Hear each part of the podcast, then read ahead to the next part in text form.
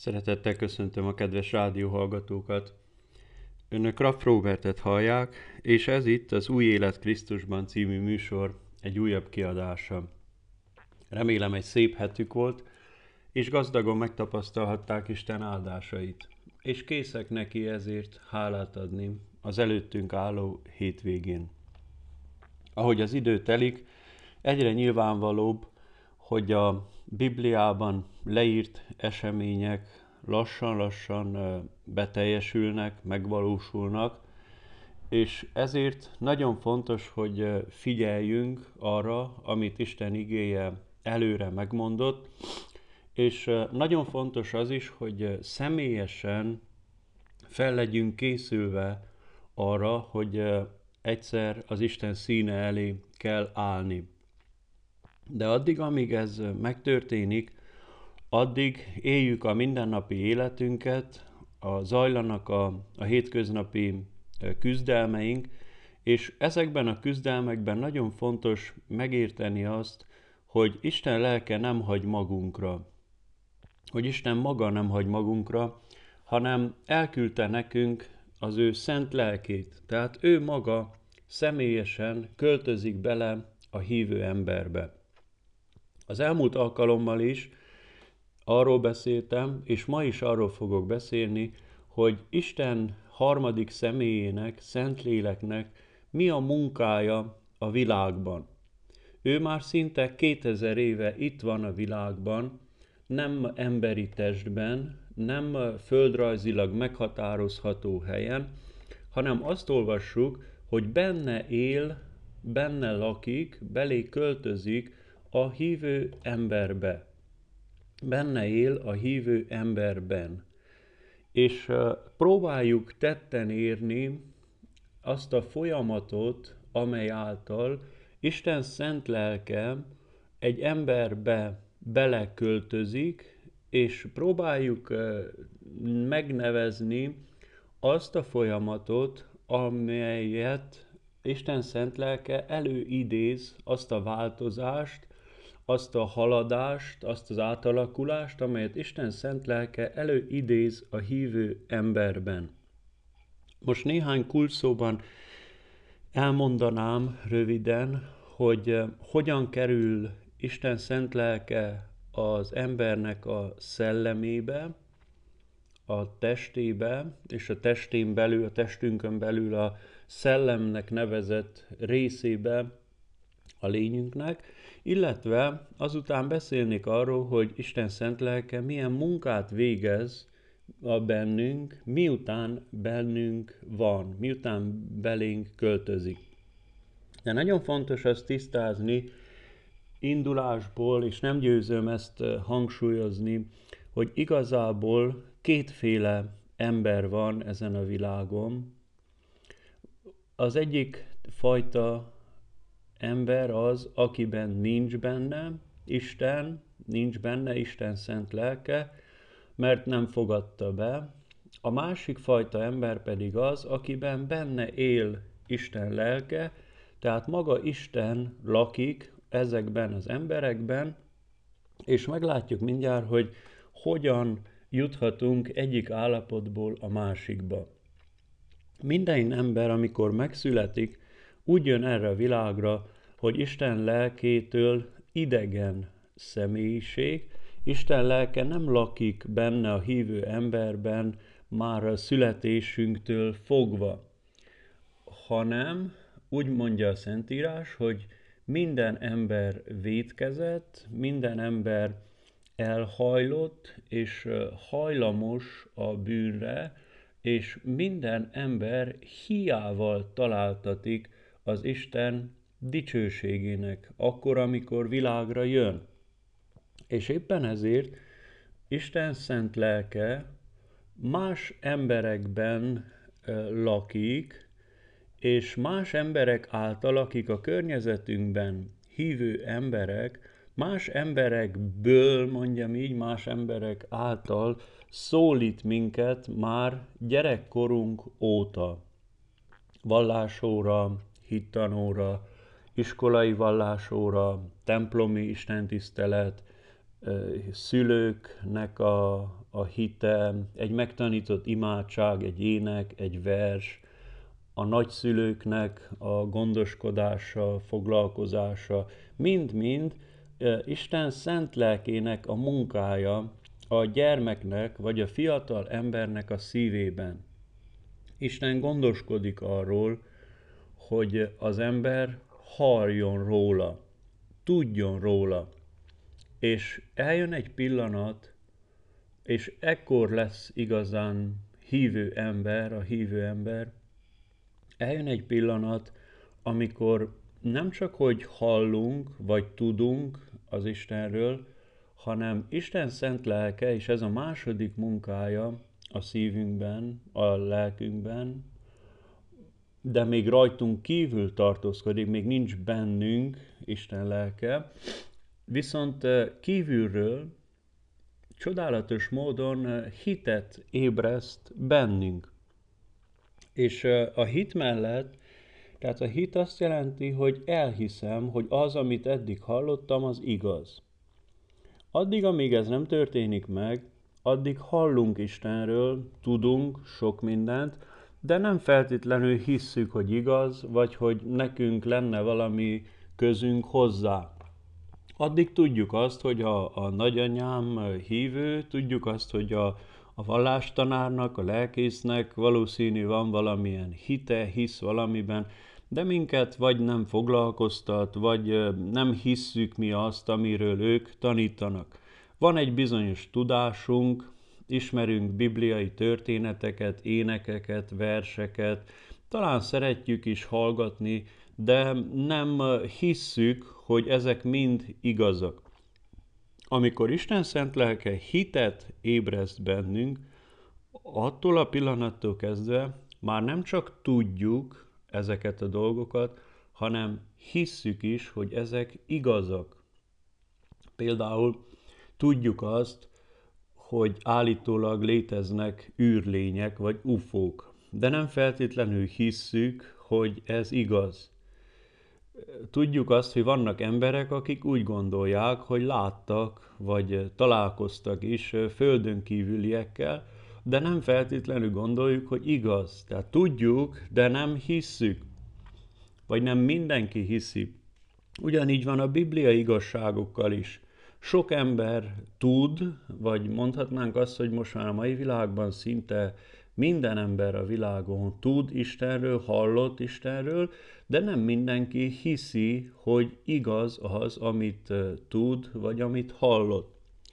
Viszont amikor Szentlélek maga hitet ébreszt bennünk, akkor vágyat teremt bennünk, hogy fogadjuk be Istent az életünkbe, hogy induljunk el az örök életnek az útján.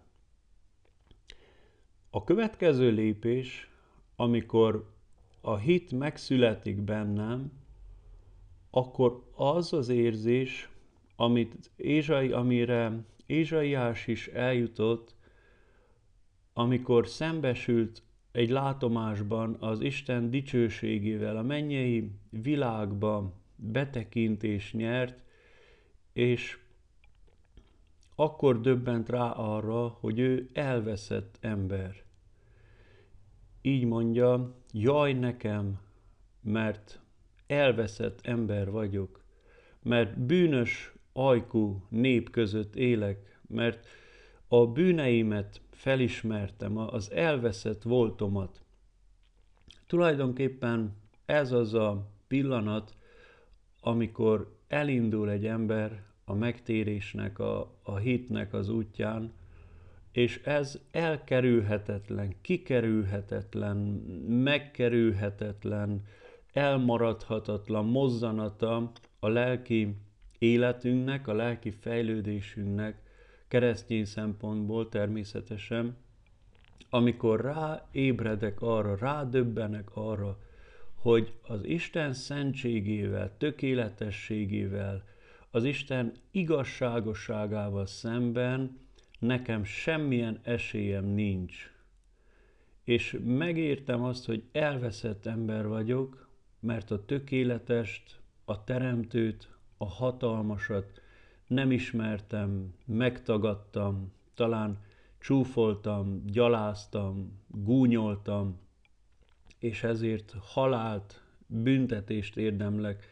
Amikor rájövök arra, hogy ahogy Pálapostól is mondja, nyomorult, gyarló, elveszett ember vagyok, akkor törik össze, akkor törik darabokra minden büszkeségem, akkor törik össze az énem, és akkortól kezdve vagyok egy formálható agyag edény az Isten kezében.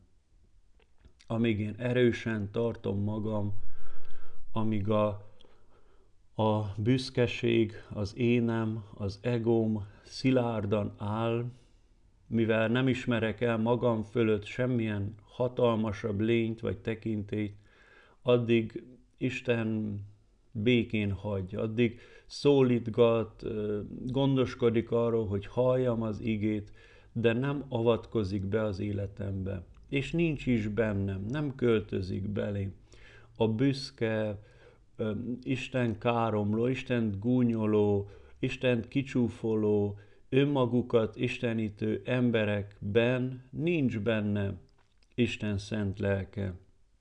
Ők önmagukat tartják Istennek, vagy mindenhatónak, vagy saját erejükben bíznak, saját anyagi, vagy testi, vagy értelmi képességeikben, erejükben, és az ilyen embereket, az ilyen emberekben nincs benne Isten szent lelke, még akkor is, ha meg vannak keresztelve, még akkor is, ha esetleg konfirmáltak, vagy bérmálkoztak, Isten szent lelke távol marad ezektől az emberektől. Ahhoz, hogy Isten szent lelke belénk költözzön, ahhoz, hogy megújuljon az életünk, ahhoz, hogy örök életet nyerjünk, ahhoz össze kell törjön a büszkeségünk, össze kell törjön az önmagunkba vetett hitünk, és fel kell ismerjük azt, hogy elveszett emberek vagyunk. El kell kezdjük látni a bűneinket, és kell fájjon nekünk az, amit eddig észre sem vettünk. Vagy lehet, hogy büszkék voltunk bizonyos bűneinkre, bizonyos dolgokra, amelyeket cselekedtünk, és rájövünk arra, hogy ezek mind-mind Istent megszomorították, az ő akaratával, törvényével ellentétes dolgok voltak. A Szentlélek meggyőz minket a bűn tekintetében, hogy mi a bűn, hogy mi az igazság, és meggyőz arról is, hogy ítélet alatt álló emberek vagyunk, akik elveszett, reménytelen, halált érdemlő emberek. Ebben az elveszett, kétségbeesett pillanatban úgy kell elképzelni, mintha egy mély, száraz kútnak a, a fenekére jutnánk, és nézünk felfele, de tudjuk, hogy semmi esélyünk innen kijutni. Ebben a reménytelen, elveszett állapotban, ha Istenhez kiáltunk, akkor történik meg ez a csoda, hogy Isten maga nyúl utánunk, és gyermekeivé fogad, és belénk költözik. Hiába írjuk fel a keresztelői tortára, hogy Isten gyermeke lettem, mert attól senki nem lesz Isten gyermekévé.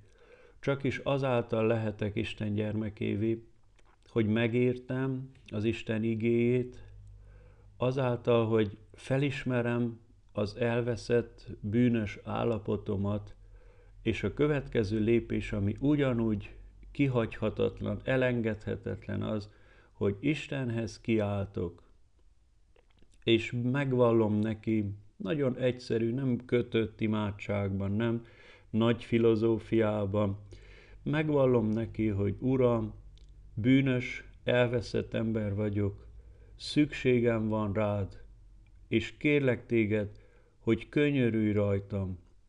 Uram, bűnös, elveszett ember vagyok, szükségem van rád, kérlek, könyörülj rajtam.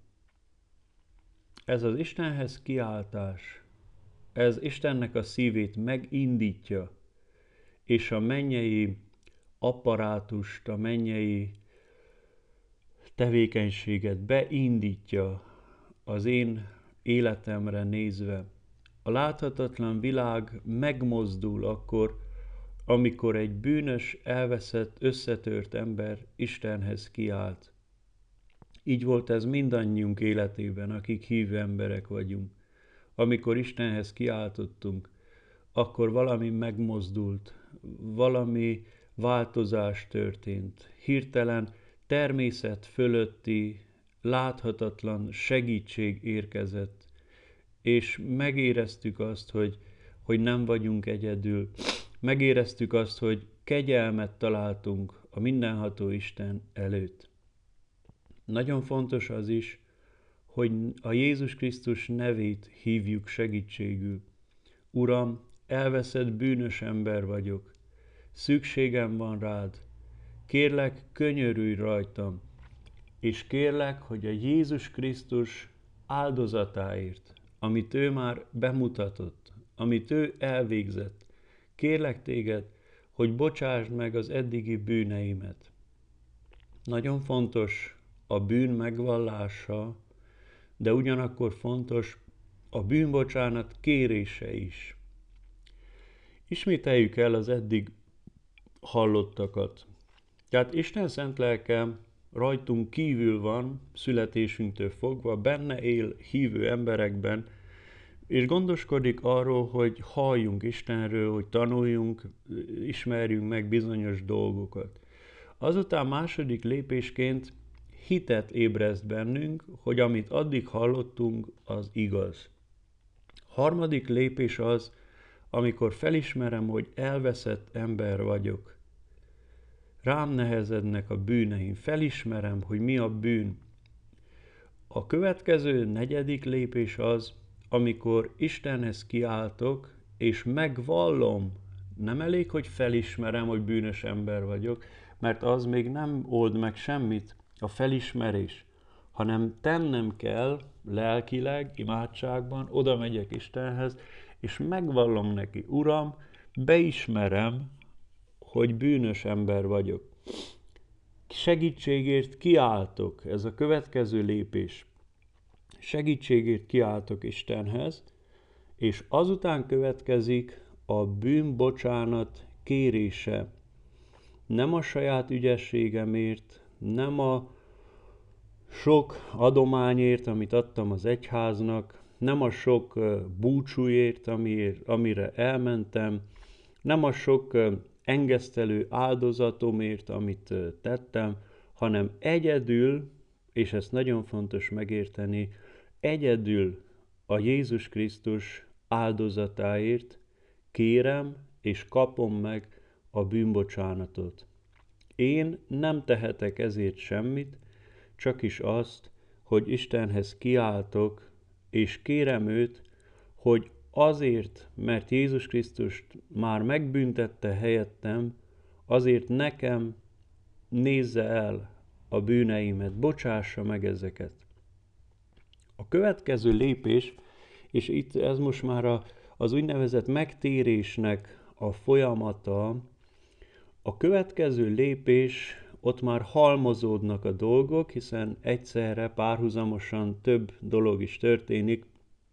Ahogy Isten mondjuk így megkapta szemléletesen, nevezzük úgy, tudom is, mint egy üzenet, amit a mennybe írtunk, vagy egy e-mail, amit a mennybe küldtünk, amikor Isten megkapja, amikor hozzáérkezik az én bűnbocsánat kérésem, akkor a következő pillanatban történik meg az, amit úgy nevezünk, hogy megigazítás.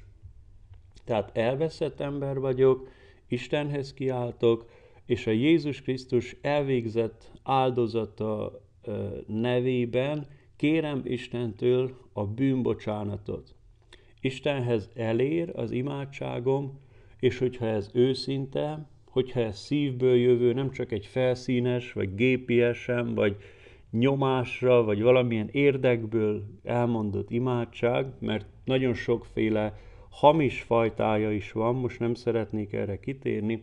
Ha ez őszinte, szívből elmondott imádság, akkor Isten a következő pillanatban, mondjuk így, mint egy bíró, megvizsgálja az ügyemet, és azt mondja, ez az ember valóban bűnös, valóban halált érdemel, kegyelemért kiáltott, és megkapja a kegyelmet, nem azért, amit ő tett, hanem azért, mert helyette már valaki elszenvedte a büntetést. És ez a valaki az Úr Jézus Krisztus.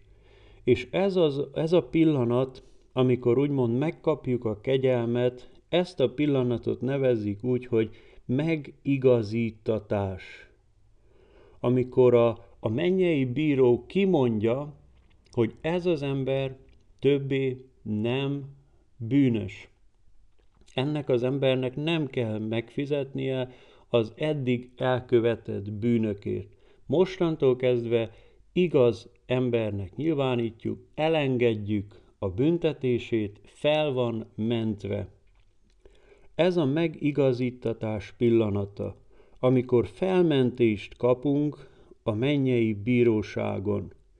És akkortól kezdve azt mondja a Szentírás, hogy Isten a bűneimre nem emlékezik többé. El vannak törölve, az adós listám üres. Ez egy csodálatos érzés. És aki ezen átment és megtapasztalta, az csak is Isten iránti hálával tud gondolni az Isten kegyelmére.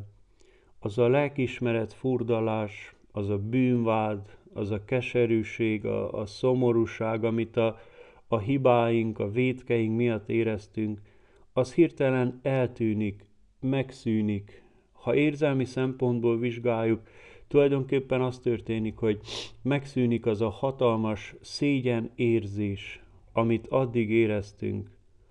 Megbántottunk embereket, elloptunk dolgokat, paráználkodtunk, csaltunk, akár öltünk, sok mindent elkövet egy ember, és emiatt nagyon szégyeli magát, nagyon bántja az, amit tett, és ezt az érzést veszi el Isten akkor, amikor úgymond megigazít minket. Megigazít úgy, hogy elveszi a szégyen érzetünket. Én azt kívánom a kedves hallgatónak, hogyha ezt még nem tapasztalta meg, akkor higgye el, hogy ez, ez valóság, hogy tegye meg a szükséges lépéseket. Nem kell egész életünkben lelki terheket hordozva élni, le lehet tenni ezeket. Isten kész felmenteni minket, nem a mi érdemünkért, hanem azért, mert Jézus már megfizetett azért, amit mi tettünk. Őt már megbüntette a mi hazugságainkért, tolvajlásunkért, paráznaságunkért. Nekünk csak kérnünk kell, hogy a, a Jézus érdeméért, a Jézus haláláért bocsásson meg nekünk, és ezt megteszi. Abban a pillanatban, amikor Isten megigazít minket, történik egy másik csoda, amit úgy neveznek, hogy újjászületés. Az addigi életem az én központú életem, amelynek én voltam a trónján, amely rólam szólt és csak körülöttem forgott, az addigi életem véget ér. Meghalok a bűnnek, meghalok magamnak, és megszületek Isten számára. Ez az a pillanat is, amikor átmegyek a sátán királyságából, a sötétség országából a világosságba az Isten országába. És ekkortól kezdve nevezzük úgy, hogy újjá születik az ember. Újjá született emberré válunk. És ez egy, egy csodálatos érzés. Ilyenkor nagyon gyakoriak az érzelmi megnyilvánulások, sírás, nevetés, öröm tölti el az embert, lelkes lesz, lendületbe jön, és egy hatalmas szeretet tölti el minden ember iránt, minden élőlény iránt a világon, és ott van az a csodálatos elhatározás, hogy életem hátralevő részében én az Isten dicsőségére akarok élni, Istennek tetsző életet akarok élni. Ez tehát az újjászületés. És egy harmadik dolog, tehát az egyik a, a megigazítás, ami ebben a pillanatban történik, a második az újjászületés, és a harmadik dolog, ami történik velünk a megtérés pillanatában, megtérés utáni pillanatokban, az, az, hogy Isten szent lelke belénk költözik. Tehát eddig Isten lelke rajtunk kívül volt, viszont amikor én megtérek, amikor elnyerem a, a megigazítatást, a megigazulást, amikor újjászületek, abban, vagy azokban a percekben, azokban a pillanatokban csodálatos módon Isten szent lelke belém költözik. Nem látom, nem mindig kíséri ezt valami különleges jel vagy tapasztalat. Ugye az első pünköskor tanítványok úgy tapasztalták meg, hogy tüzes nyelvek szálltak rájuk, tehát Isten lelke látható módon költözött bele a tanítványokba, de ez manapság nem így működik, hanem Isten szent lelke láthatatlan módon, viszont tapasztalható módon a következményeire nézve tapasztalható módon költözik bele az emberbe. És attól a pillanattól kezdve, amikor Isten lelke belém költözött, amikor újjászülettem, amikor megigazítattam, amikor Isten megigazított engem, amikor elnyertem a bűneim bocsánatát, a felmentést a mennyei törvényszék előtt, attól a pillanattól kezdve földi életem hátralevő részében elkezdődik az a folyamat, amit úgy nevezünk, hogy megszentelődés. Újjászületett ember vagyok, de nem vagyok tökéletes ember. Életem hátralévő részében fogok még vétkezni, van, amikor letérek az útról, van, amikor talán szörnyű bűnökbe is keveredhetek, de Isten lelke, aki bennem lakik, mindig azon fog igyekezni, hogy figyelmeztessen, hogy hívjon vissza a helyes útra, hogy megerősítsen engem, hogy megszenteljen engem, tehát magyarul, hogy egyre jobban hasonlítson az életem a Jézus Krisztus életéhez.